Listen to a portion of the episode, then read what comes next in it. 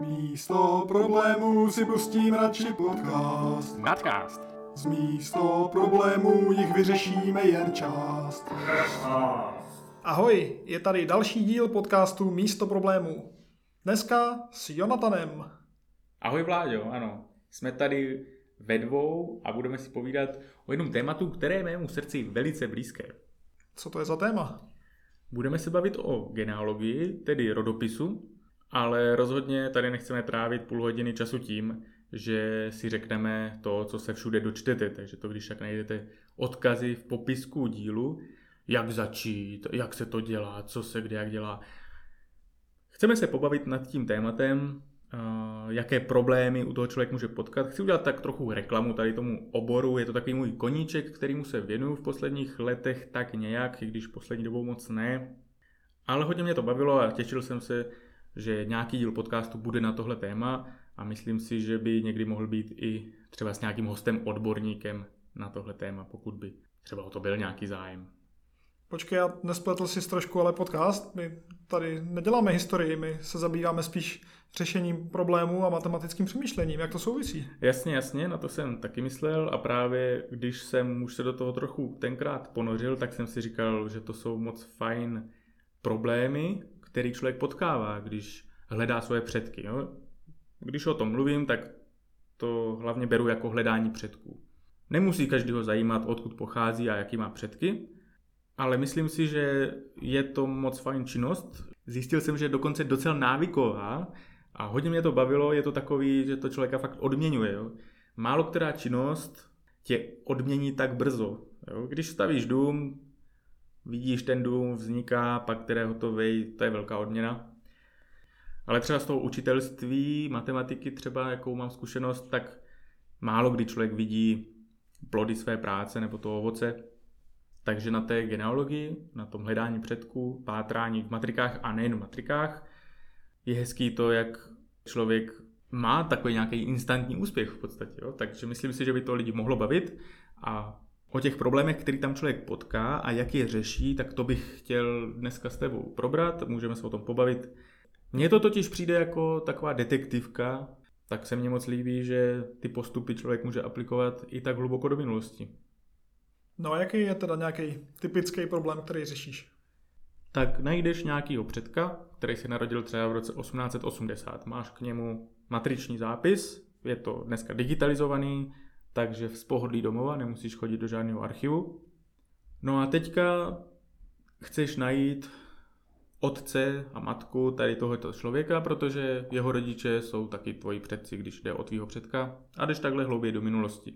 No a teďka jakým způsobem najít uh, rodiče, když máš tady toho to člověka, že jo, tomu se říká vývod, tak jdeme tady z tohohle člověka k jeho předkům. Znáš místo, datum narození. A u toho bývá napsaný rodič. No a teď tam není napsaný, kdy se narodil, že jo?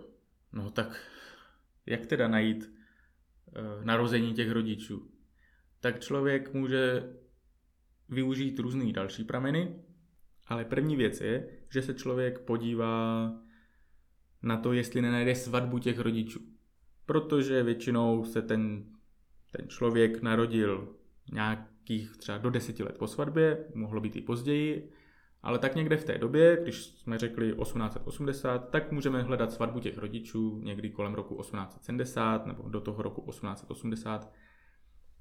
A to je zase třeba jako v jiné knižce, ale když to tam člověk najde, tak tam najde často, pokud ne datum narození, tak aspoň jejich věk, nebo kde se narodili. Takže pak zase člověk může jít do matriční knihy tamté obce a zase to hledání pokračuje. Pokud se tohle nepodaří, tady tenhle způsob, což se může stát, eh, třeba tam je něco nečitelného, nebo tam nějaký údaj chybí, nebo to je do nějaké obce, kterou člověk úplně neví, eh, kde by hledal, tak zapojí spoustu různých zdrojů a to se mě právě na tom líbí, kolik toho je dostupného. Můžeš se pak poučit o sčítacích operátech. Dělali se čítání lidu, tom 19. století. No takže v roce 1881 si najdeš sčítání lidu a tam máš napsaného toho jednoročního člověka, jak tam bydlí v tom domě a je tam u těch rodičů napsaný třeba odkud pochází. Tak mně přijde, že mluvím docela nekonkrétně. Mohl bych říct eh, konkrétní příklad toho, jak jsem někoho ze svých předků takhle našel. Povídej, kde jsou tvé vývody? Možná bychom si měli teda vysvětlit nějaké pojmy, rodokmen, vývod a rozrod. Co je to takový rozrod? No rozrod je, když vezmeš někoho hluboko v minulosti a hledáš všechny jeho potomky a všechny potomky těch potomků. Takže začneš v minulosti a jdeš do současnosti a roste ti to hodně do šířky, do tvaru takového pyramidy. Ale když děláš vývod, což o tom se teď bavíme, tak vezmeš jednoho člověka asi blíž současnosti a hledáš jeho předky. To jsou dva rodiče a dva rodiče každého z těch rodičů. Takže ti to roste geometrickou řadou, roste ti takový hrozen, že? No a rodokmen je pak uh, tabulka všech členů jednoho rodu, takže to jsou takový ty rozvětvený stromy. Ale asi se to může trošku zkomplikovat, ne? Když tam budou nějaké adopce, nebo třeba incesty, pak to nebude úplně strom. Jasně, nebude to strom asi v tom matematickém smyslu, na který narážíš, že jo, z teorie grafů, ale uh, není to zase tak řídký jev, že by se vzali uh, příbuzní, říká se tomu pak zánik předků, že, že jo, zaniknou ti jeden pár jakoby rodičů, že tam není, protože jsou to ti stejní lidi, ale že to byli nějací bratranci nebo vzdálení bratranci ve smyslu ještě přes další generaci, že třeba jejich babičky byly sestřenice nebo sestry. A to u těch svareb tam bývá napsaný, je tam dispens, tedy povolení a podle toho, k jakému církevnímu úřadu šel, jestli eh, na biskupství nebo na, až k papežovi třeba žádat, že jako tady tihle dva se teda můžou vzít. Tak to tam bývá poznačené. Takže člověk pak se může připravit na to, že aha, tady tito dva lidi jsou nějací vzdálení příbuzní, takže když budu hledat jejich předky, tak se to někde spojí a ano, už to nebude úplně strom, nebude to takový ten pěkný binární strom, ale někde tam dojde k nějakému tomu spoji. To se může stát. A teďka už se pohybujeme teda ve vývodu a můžu uvést jeden takový pěkný příklad. Pojď, pojď nás vyvést. Jo. No totiž, to, co si přečtete jako první radu je, začněte u svých příbuzných a zjistěte od nich co nejvíc o svých předcích. Od babičky jsem si nechal vyprávět různé věci o, o jejich rodičích a tak, jak to různě bylo. No a zmínila, teďka plácnu jako jinou obec, třeba Unkovice 40, že vždycky, když kolem toho jedou, tak jo, Unkovice 40, tady bydlel můj tatínek nebo něco takového. Toho já jsem nezažil, nikdy nepotkal. Takže to bylo takový zajímavý, zapsal jsem si to, ale nepřikládal jsem tomu velkou pozornost. No ale pak jsem hledal teda narození toho jejího tatínka a vůbec jsem neměl jako čeho chytnout, ještě to nebylo dostupné v těch digitalizovaných matrikách, ale nevěděl jsem hlavně, kde pořádně hledat. Pak jsem si teda vzpomněl na ten poznamenaný údaj Unkovice 40, no a šel jsem do sčítacích operátů, takže nešel jsem do matrik, podíval jsem se na sčítání lidu, protože to je podle čísla domu. Číslo domů to je velice užitečný, super údaj podle domů, je fakt dobrý se řídit a sledovat to, nejenom ty příjmení. Počkej, tohle to všechno je pořád digitalizovaný a můžeš tam vyhledávat, jo? Jo, jo. E, není to takový, že prostě zadáš do nějakého vyhledávače svoje příjmení a vyplivne ti to, ve kterým domě někdo s tímhle příjmením bydlel. Jako někde už to tak skoro funguje, ale není to ještě tak běžný, není to celý přepsaný ty sčítací operáty nebo se sčítání lidu.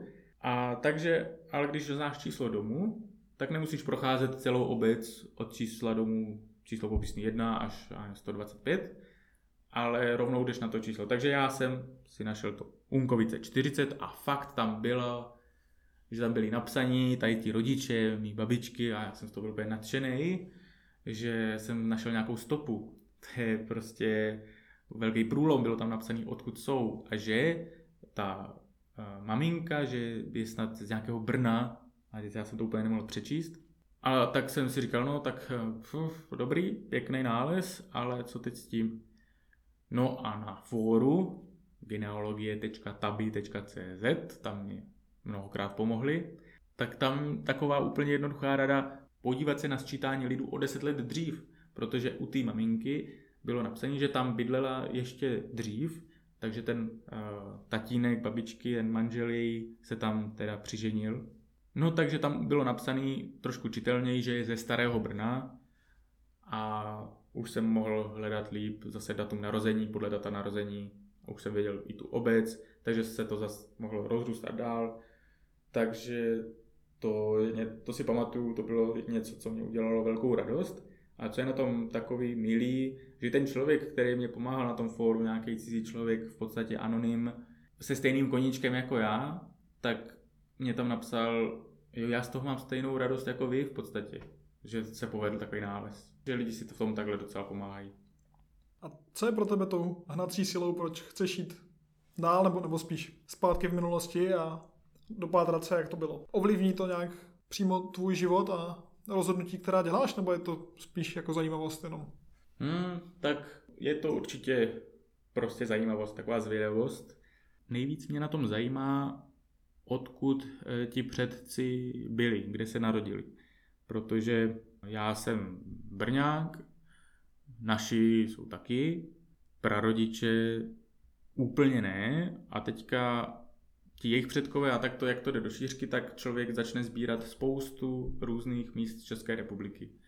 A to mě na tom baví, poznávat takhle ty kouty našich zemí a vidět, jo, tam máme nějakou souvislost třeba. Nejsem takový ten, co by hledal svoje současný příbuzný, to může být třeba rozměr, ke kterému se dostanu později, ale spíš mě na tom zajímalo, odkud teda pocházíme. Taky se tím občas dá přijít na původ toho příjmení, protože moje příjmení je Kolegar, není úplně běžné. V Hrušovanech u Brna je to velice časté příjmení, z nějakého rodu tam z nějaké větve i naše rodina pochází. Není úplně jasný původ tady tohle příjmení, ale když člověk jde do minulosti, tak vidí, jak se to příjmení měnilo. Pak se můžeš snažit dopátrat, z jakého slova, z jakého jazyka to třeba příjmení bylo. Myslím, že jsou nějaký nástroje, které už graficky ti ukážou třeba popularitu příjmení v čase a tak, ne? Uh, popularitu myslíš četnost asi? Jo, to je pravda, že popularita asi dává smysl spíš u křesních jmen. Uh, jo, uh, kde jsme CZ, určitě skvělá stránka, ale protože statistický údaje už nejsou zveřejňovaný, tak to tam už jenom visí, že už to nejde víc do současnosti, ale když tam zadáš svoje příjmení, tak vidíš, jak je četný a kde je nejčetnější. Takže příjmení kolegar tam je opravdu Eh, v těch hrušovanech eh, pěkně výrazně vidět, jak tam je zastoupený, ale když jsou kdekoliv jinde, tak lidi se tváří, jako co to je za příjmení a jestli nejsou někde z nějaký ciziny nebo tak. No ale ještě jsem neodpověděl na to, jestli to nějak ovlivňuje asi moje každodenní nějaký rozhodování nebo tak, tak to určitě ne, neodvozuju to třeba jaký jsem, nebo jak bych se měl rozhodovat podle toho, jak, se, jak před stolety žili nějací moji předkové. Ale jo, to jsem ještě neřekl, že krom toho, odkud jsou, tak je zajímavý vědět, čím se živili, co dělali.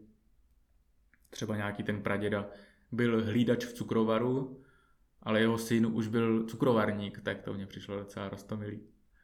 Dává ti to nějaký pocit upevnění tvý identity v nějakém kontextu, nebo?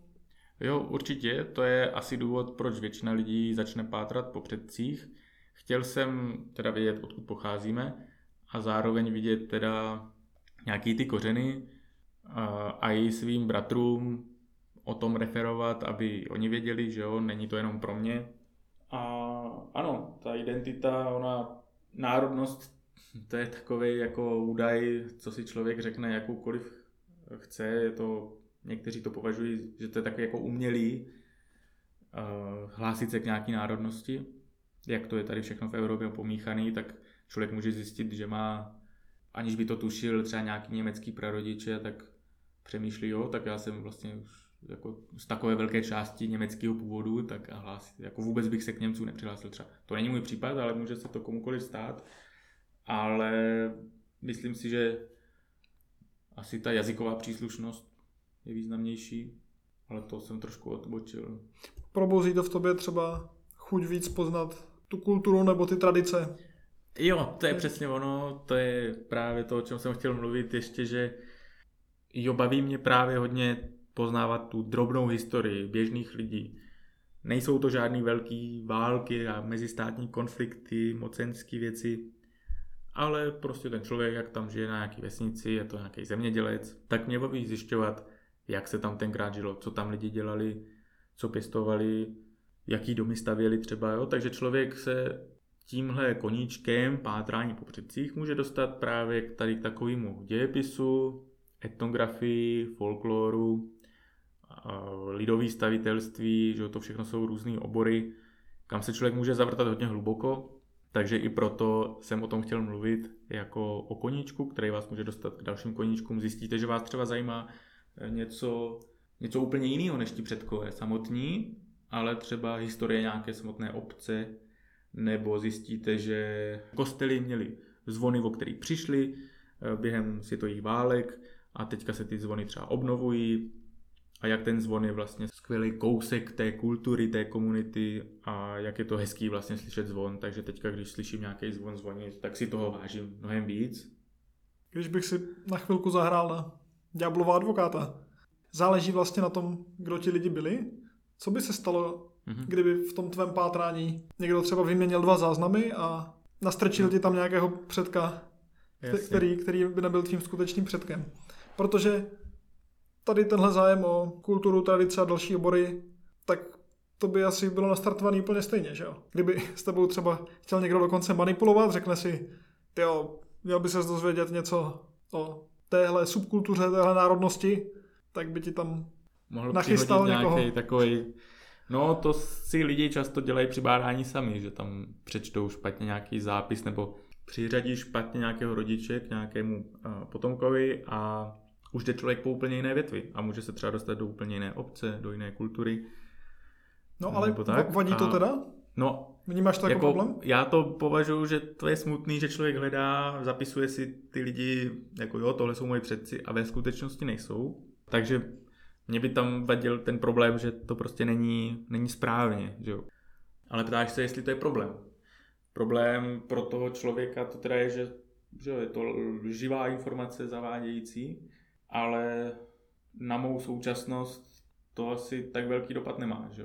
Jak moc si myslíš, že je pravděpodobný, že všechno, co se zatím dopátral, nebo co se dopátrá člověk, který se tomu věnuje tak nějak ne úplně moc, ale spíš si to zkouší, takže bude mít eh, správné informace.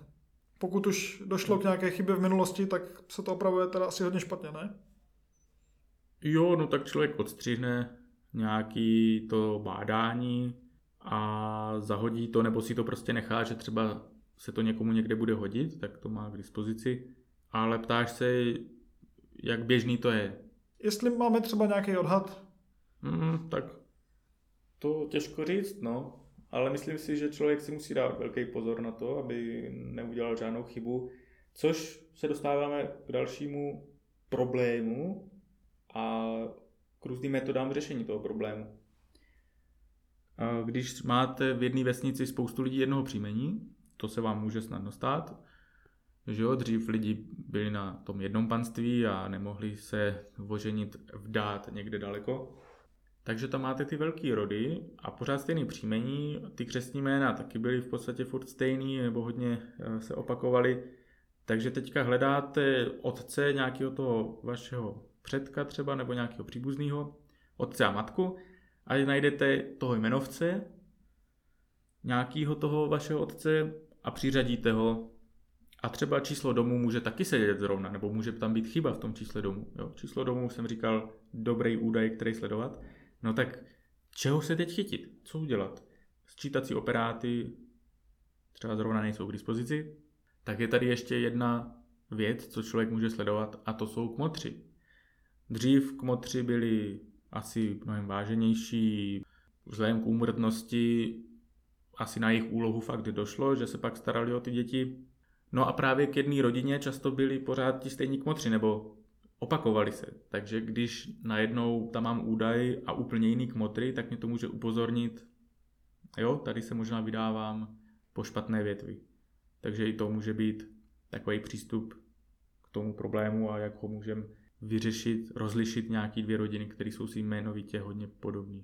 Když už se teda třeba stane nějaká chyba, typicky o tom asi nebudeš vědět, ale možná taková trochu vtipná strategie by mohla být prostě pátrat ještě dál do té minulosti, protože díky tomu, že počet obyvatel se s časem typicky zvyšuje, Možná, když, když se vrátíme hodně v čase, tak tam budou dlouhá období, kde to bude stabilní.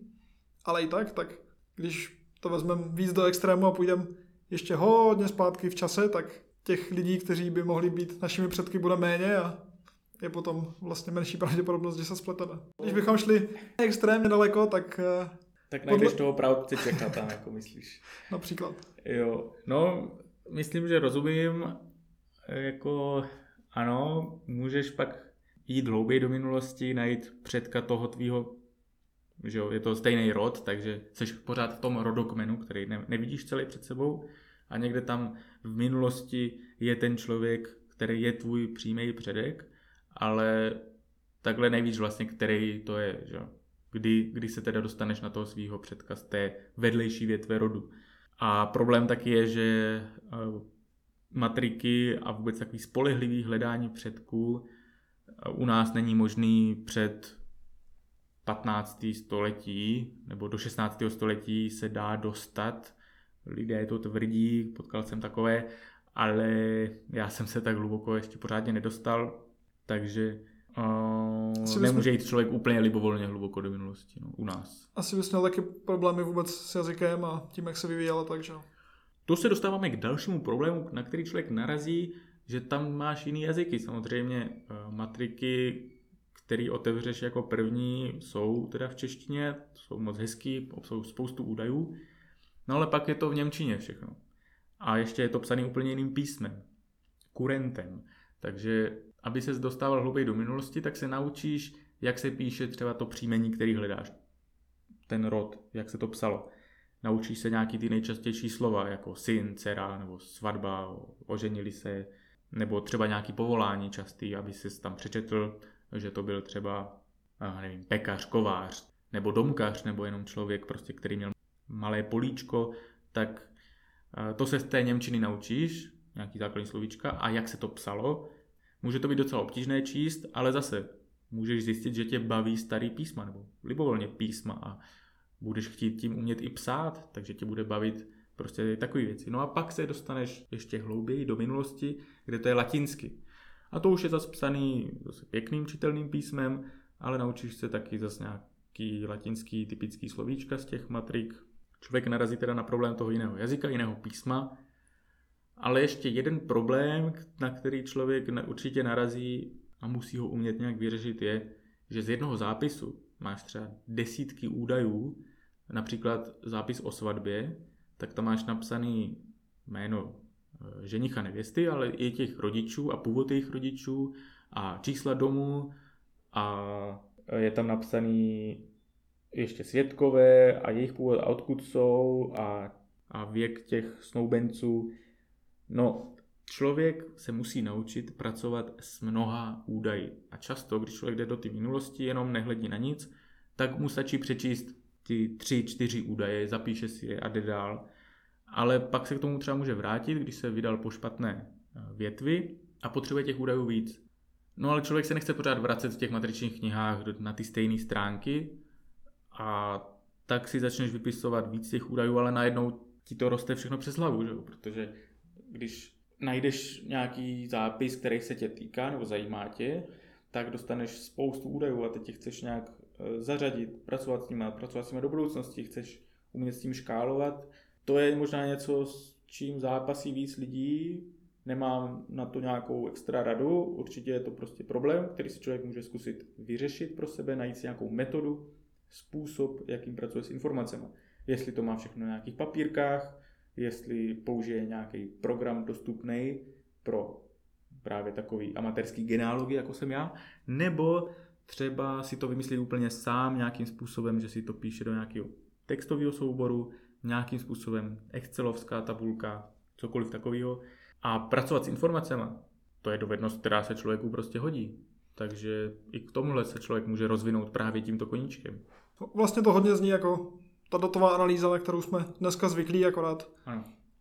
asi nemáš úplně po ruce Python a vizualizační balíčky, které by to hodně ulehčily, ale musíš hodně toho dělat manuálně, ne? Jo, jo. Já mám rád papír a tušku, rád si to rozkresluju.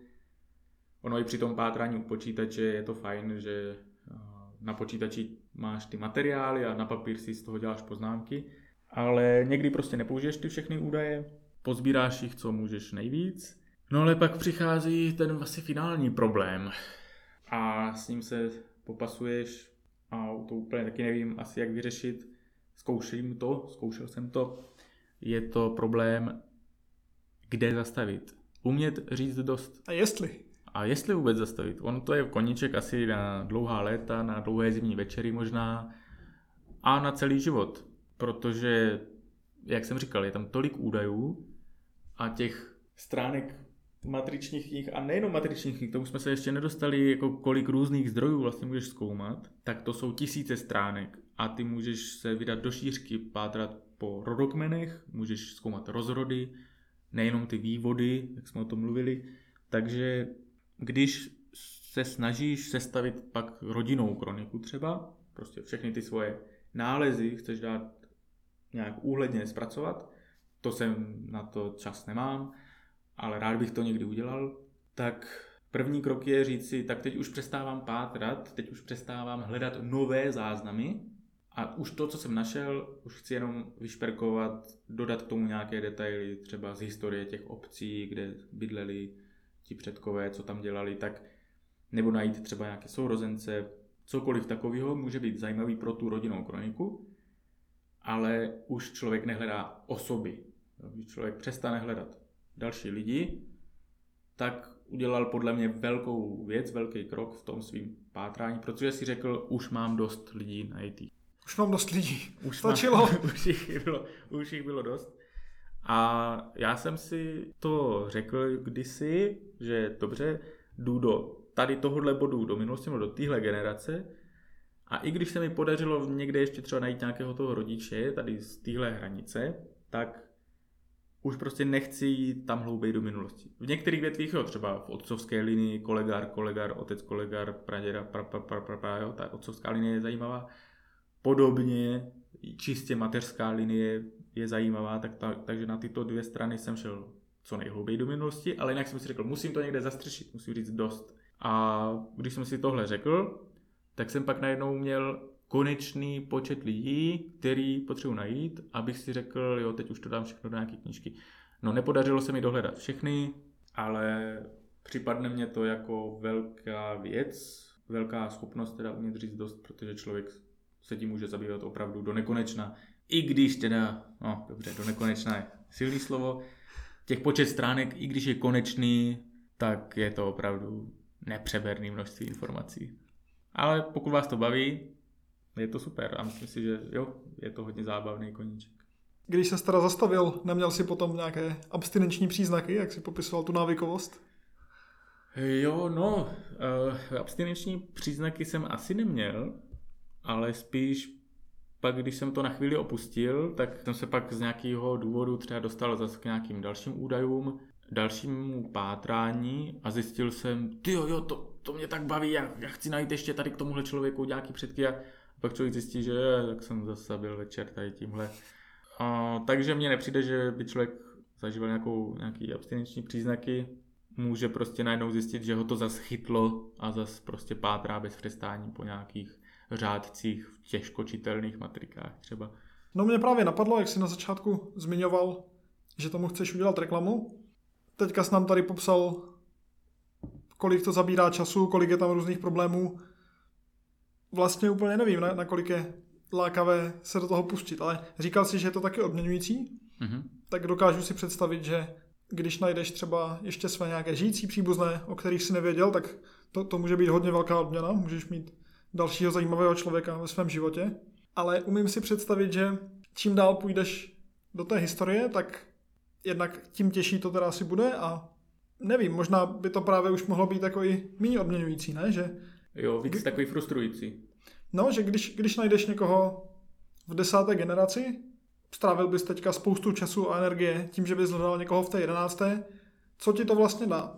Jasně, může, může tě bavit ten proces a můžeš si ho prostě užít, ale asi je tam právě riziko, že už to bude jenom ztráta času, ne? Jo, taková marná práce může být a člověk tam rozhodně nemá naději, že by našel nějakého významného předka právě mezi tou desátou a jedenáctou generací, že by se tam najednou objevil nějaký šlechtic, to určitě ne, nebo tak to asi nebývá.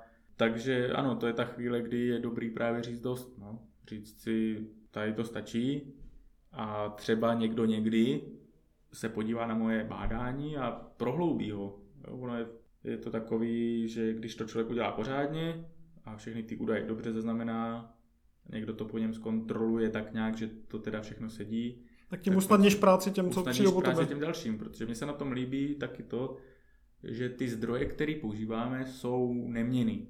Jsou to pořád ty stejné matriční knihy, a nejen matriční knihy, ty sčítací operáty, pozemkové knihy, indikační skisy, lánové rejstříky, různé staré mapy, vojenské archivy, urbáře, různé soupisy, no to by bylo spoustu.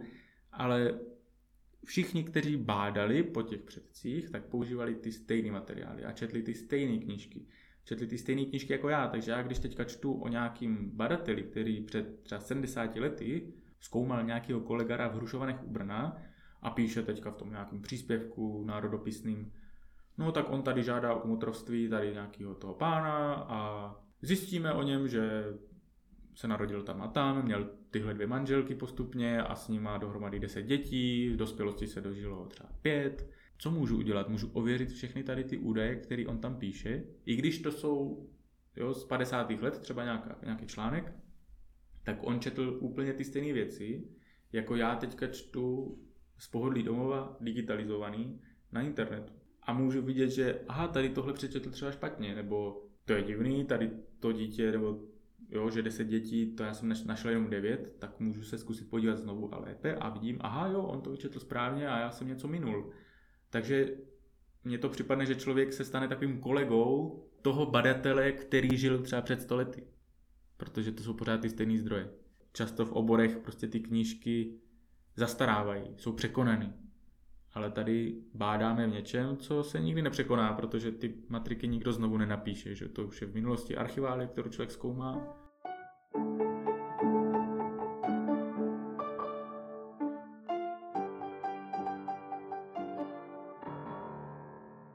No já nevím, jsem pořád trošku skeptický. Přece jenom je dneska spousta věcí, které můžeš dělat, jak můžeš trávit čas, které tě můžou hodně posunout.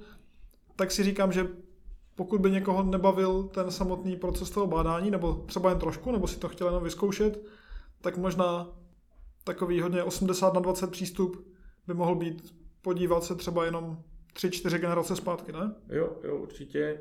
Člověk si to i snadno může sám nakreslit na já nevím, nějakou A3, pěkně vyzdobit, někam pověsit. Myslím si, že to hodně může potěšit i třeba příbuzný, že když babičce zpracujete její rodokmen a zjistíte nějaký její předky, o kterých třeba ona ani netušila, tak jí to může hodně potěšit.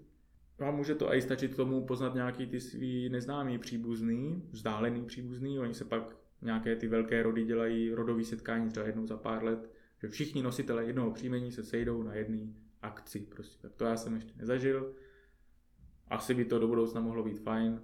A přijde ti jako smysluplná činnost snaha zjednodušit celý tenhle ten proces, aby třeba představ si za 50 let, když bude všechno nejenom digitalizované, ale podíváš se na stránku nějakého projektu a rovnou ti to vyplivne strom do nějaké hranice se všemi podrobnostmi a tak. Mm-hmm. Vnímáš tohle jako chválihodnou věc, anebo ti přijde, že tě to připraví o tu radost toho bádání? No, jo, první, co mě napadá, je, že opravdu, když si to člověk nechá, řekněme, vygenerovat, a myslím si, že v budoucnosti to bude možný, že, že konečný počet stránek těch archiválí snad bude možný zpracovat, takže člověk jenom klikne a vyplivne mu to celý rodokmen. To v dnešní době není možné, když si to tak někteří lidi představují. Tak uh, ano, myslím si, že je to ten případ, kdy ta cesta samotná k těm výsledkům je obohacující, zábavná, pěkná, dobrodružná. Člověk třeba čte název nějaké obce špatně, tak pozná nějaký jiný kout a pak ho někdo upozorní, že má pátrat tam, tak je to zvrat třeba pro něho v tu chvíli, ale zase ho to posune někam dál, jede se tam podívat osobně, tam vidí třeba pomník padlých, Jo, to jsme se ani nedostali k těm, který třeba víc zajímají první, druhá světová válka a, a tak, jak ti lidi žili v té době legionáři, že to jsou všechno taky dostupné archiválie, tak člověk tam jede a vidí tam toho svého nějakého příbuzného, může poznat líp jeho příběh. A to, kdybych, jak si představujeme v budoucnosti, kliknu, vyskočí mě pra, bratranec, prapradědečka, legionář, narodil se tam, působil tam, bojoval tam, umřel tam a tam. Tak jako je to zajímavé čtení, ale člověk se připraví o to, že to fakt najde sám. Jo? Je to jako rozdíl mezi tím, když vykoupeš poklad někde sám, podle třeba nějaký umaštěný starý hnusný mapy. A když si objednáš online. A nebo když si prostě objednáš online poklad a přijde ti až domů, tak jistě je to srozumitelný, jak velký je to rozdíl. Poklady a předpoklady CZ. Vláďův nový podcast. No ale myslím, že jsme tomu chtěli říct ještě něco. Jo. Takže za, to- ještě uh, zároveň, když bych takhle klik, kliknul a vyplivnulo mě to informaci o tady tomhle třeba nějakým legionáři, zároveň to vyplivne stovku dalších takových informací o stovce dalších osob. Takže já budu úplně zavalený informacema. Zase je to potřeba pracovat s těma informacema, vzít si z těch informací třeba to zajímavý, takže dobře, v té chvíli by člověk měl tu práci v tom, že musí zpracovat to množství dat. A to by mohlo být to odměňující zrovna v té chvíli, ale připadne mi příjemnější k těm všem informacím dojít postupně, každou nějak trávit, že je to prostě koníček na dlouhý léta, takže člověk se ponoří do nějaké větve rodiny nebo předků a tam zjišťuje, jak tam žili toto, toto. A může to být něco úplně jiného, než když se další rok, další léto vydá pádrat, jo, třeba tady na Jižní Moravě, to prostě lidi žili úplně jinak, než v nějakým podkrkonoší. Takže i kdybys měl tu možnost nechat si vygenerovat ten strom přímo, tak bys radši se snažil si užít to pátrání a skrz to třeba našel i motivaci zajímat se o související témata. Uh, no jo, ale teďka, když už jsou v té pozici, že jsem něco sám vypátral, tak bych toho využil ke kontrole určitě. Protože bych mohl zjistit, jak jsem byl úspěšný, co se mě povedlo vypátrat správně a co špatně. A třeba by to prohloubilo někde to bádání tam, kde já jsem už byl slepej, prostě tam, kde já jsem byl neschopný něco najít, nebo jsem prostě už tomu nevěnoval čas, nebo jsem si řekl v té chvíli, tady stačí, tady dost, a díky tady tomuhle bych zjistil, že tam bylo ještě snadný pátrání, ještě pár generací do minulosti a přišel bych tam třeba na nějaké zajímavosti. Z nějakého psychologického hlediska vnímáš to tak, že když třeba zjistíš různá povolání svých předků, takže to ovlivňuje možnost říkat si o sobě jiný příběh a dává ti to možnost změnit nějak ten pohled na sebe, jak, jak o sobě přemýšlíš a říct si, aha, tak spousta lidí z mého rodu dělala tohle, ale já jsem si vždycky připadal takhle. Co, co to znamená? Jak teď můžu upravit ten svůj příběh? Myslíš si, že tohle je nějaký fenomén, který se děje a že může být užitečný? A nebo že když se snažíš dost, tak si můžeš příběh o sobě upravit nezávisle na jakýchkoliv informacích v minulosti? Myslím si, že každý k tomu může přistoupit po svým. Někdo to vezme víc k srdci a víc podle toho ovlivní svou identitu nebo se přihlásí ke svým předkům. Někdo to prostě vezme jako jo, tak to je nějaká minulost, tady ty lidi jsem nikdy nezažil, nikdy jsem o nich vlastně neslyšel, jenom tady z těch archivních záznamů o nich vím, tak nebudu to brát nějak vážně. Jo, myslím si, že se to ale může dít, že člověk třeba nějaký větví svých předků přidá větší význam, takže se víc stotožňuje třeba s nějakým krajem, i když jeho předkové jsou rovnoměrně rozsetí po, třeba po Moravě, tak protože se mu už předem líbí třeba, nevím, moravský kras, tak se bude víc zabývat předkama, který jsou z oblasti moravského krasu. A bude si říkat, já jsem potomek tady těchto lidí a k ním já se hlásím a, a bude tam třeba, bude tam říkat, tady mám předky, já jsem tady z tohoto rodu a tady vlastnili tuhle polnost a tamhle tenhle statek. A bude se tam cítit fakt doma, bude se tam cítit zakořeně, bude se tam cítit dobře, ale je to něco, co si sám zvolil podle toho, co našel v těch svých předcích a zvolil si ten příběh, že ho bude vyprávět tímhle způsobem. A to je prostě na něm, že jo. Možná v dnešní době, kdy spousta lidí je zmatených, neví co se životem, necítí se nějakou kotvení, ne, nemají žádné silné vazby, tak by mohlo být zajímavé najít nějakou tu kotvu z toho, co si sami vyberou takhle. Jo, myslím si, že pro člověka je podstatný vědět, kdo je, odkud přichází a kam směřuje. A to, odkud přichází, to může najít i právě tady v těch vazbách rodinných. I když bychom mohli být z nějakých neúplných rodin nebo nějaký dědeček, babička je úplně neznámý, tak uh, pořád všichni lidi jsou potomci nějakých lidí, takže nějaký předky prostě člověk musí mít. Takže i když by se cítil úplně mimo společnost, tak myslím si, že tohle člověka může, pokud touží po nějakém společenství, po nějaké skupině, komunitě, tak i v tomhle může určitě najít. Není to trošku diskriminace in vitro lidí, kteří nemají možnost pátrat No právě způsobem? na to jsem myslel, jakože když uh, že v budoucnosti to možná jako bude jinak, tak ale i lidi in vitro přece mají nějaký předky, že? jo? to není úplně jako synteticky vyrobený člověk. Jo, asi hodně záleží, jak to vnímáš. Asi z nějakého pohledu bys mohl i adoptivní rodiče ne- nerozlišovat od těch skutečných. To je taky zajímavá věc, vlastně, na kterou jsme narazili ještě problém uh, nemanželských dětí, což uh, taky se může často stát při pátrání, najdete nějakého svého prapradědečka nebo praprababičku a v kolonce otec je prázdno. Auty, matky je napsaný svobodná dcera, jo, prostě má svobodná dcera tady toho nějakého mlináře třeba, tak má tady tohohle kluka a je to nemanželský syn prostě. Takže v tu chvíli si můžete říct, dobře, tak tady je prostě slepá větev, tady do hloubky, do minulosti už nemůžu jít. Tady bychom se mohli dostat ke genetice, že tak tam je nějaký způsob, jak tyhle bariéry překonat.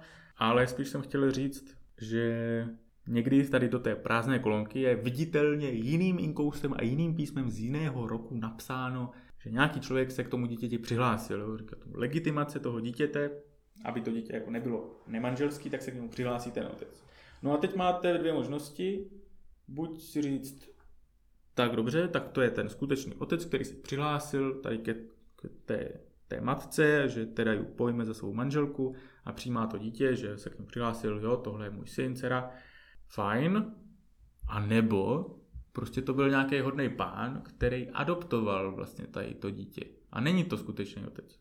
Ale třeba to byl člověk, který to dítě vychoval, předal mu to všechno, co znal, takže předkové tady toho nebiologického předka, můžeme ho přijmout jako předka, protože je to ten člověk, co má význam toho otce, takže můžeme přijmout jeho kulturu za tu, co patří do toho našeho rodokmenu. No, ale tam je to zase prostě problém, který člověk si na něj ho nějak přijde, nějak ho zkusí vyřešit. Jsem rád, že jsi zmínil tu genetiku. To si myslím, že je hodně velká část toho pátrání potenciálně. Tak mě napadá, to je zrovna něco, co by mohlo mít velký praktický vliv přímo na tvůj život, na tvá rozhodnutí, ne? Myslíš, jako, že máš nějaký genetický predispozice k něčemu, takže to zjistíš Jo, jo. a díky tomu... Víš, když budeš vědět, že 80% tvých předků z nějaké linie onemocnělo něčím, tak si na to můžeš dávat větší pozor, trošku se na to připravit, nějak to kompenzovat a takhle. Určitě. Tohle asi teda bude spíš nějaký jev, který bude mnohem víc přínosný jakoby v té nedávné minulosti, ne? Mhm. I když si dokážu představit, že by mohly být nějaké případy, nevím, každý sedmý předek onemocněl něčím. Jo, no je pravda, že pátrání po předcích člověk může pátrat i v úmrtních matrikách, v zápisech tam bývá napsána ta příčina úmrtí a i když dřív před stovkama let nemuseli úplně přesně dobře určit tu příčinu úmrtí, tak může se tam objevovat právě nějaká nemoc jako častěji. Člověk zjistí, co si po předcích nese jako ty příčiny úmrtí a to se určitě nese i v té genetice. Takže to je asi dobrý, to je dobrý přínos. No. My občas dneska zapomínáme na důležitost té genetiky, že jo? protože, nebo máme tady takové ty dva typické narrativy, které v těch extrémních verzích Mhm. můžou říkat něco jako, no tak schopnosti člověka jsou úplně přeturčené tou genetikou a vlastně nemůže nic změnit.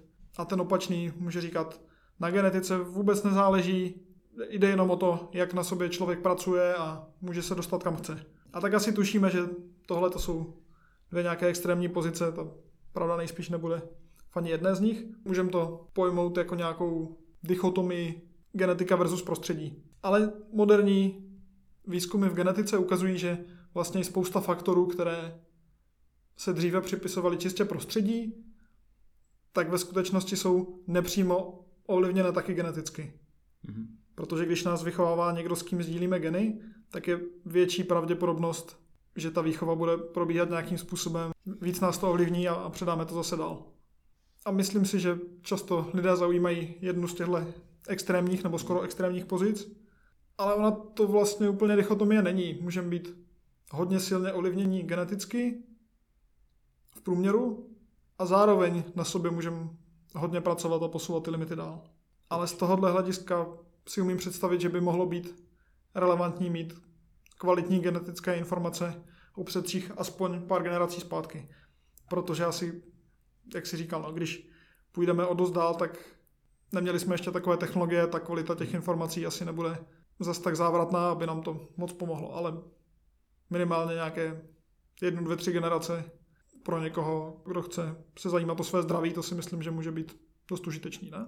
Jo, jo, to souhlasím a k té genetice teda musím říct, že do toho jsem se úplně neponořil a žádný testy DNA jsem nepodnikal, i když ty možnosti už dneska jsou, taky můžeme hodit odkaz do popisku dílu.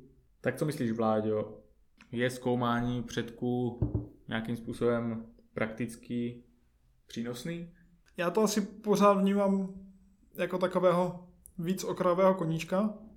Pro mě osobně, než se rozhodnu, že se do něčeho pustím a budu se tomu dlouhodobě nebo systematicky věnovat, tak je fakt hodně důležité to kritérium, jak to prakticky ovlivní můj život.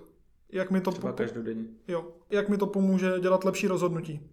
Tady ten potenciál nevidím tak velký, jak u jiných věcí, ale na druhou stranu jsme dneska celkem přesvědčil, že nějaký potenciál tam přece jenom je a může to být zajímavý a možná i zábavný proces, aspoň na začátku, když to ještě není příliš těžké. jo, jo.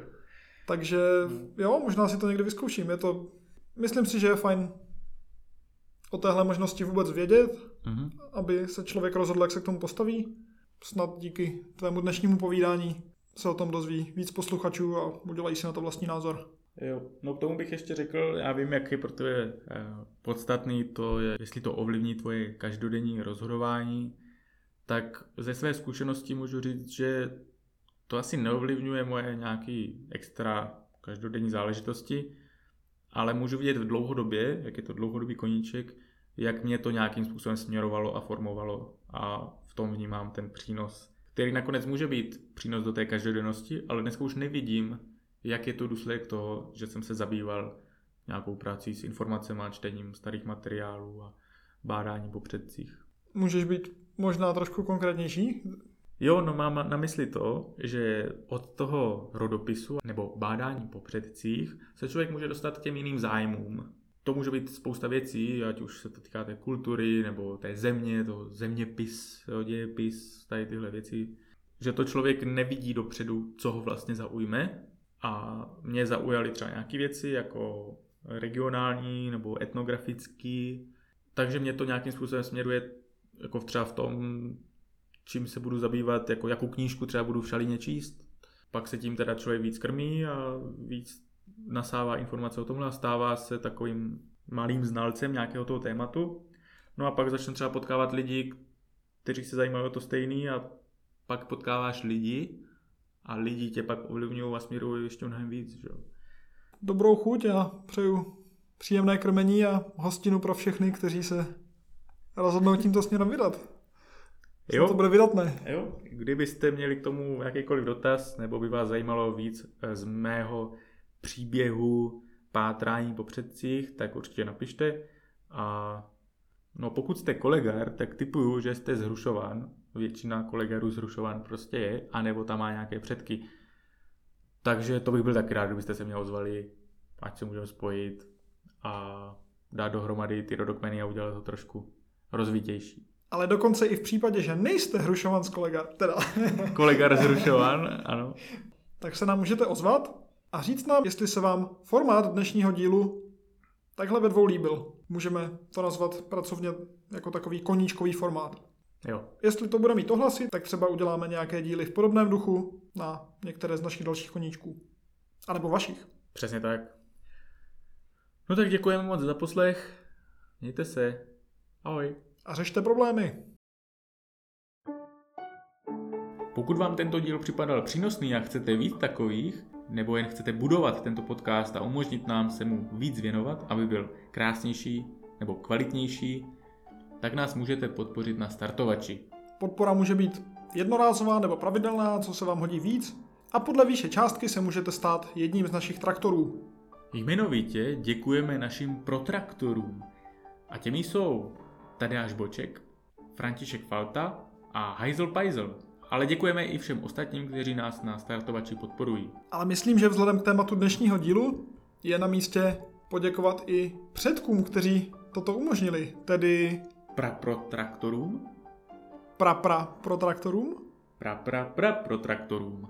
pra pra pra pra Pra pra pra pra pra protraktorům. pra pra pra pra pra pra pro traktorům.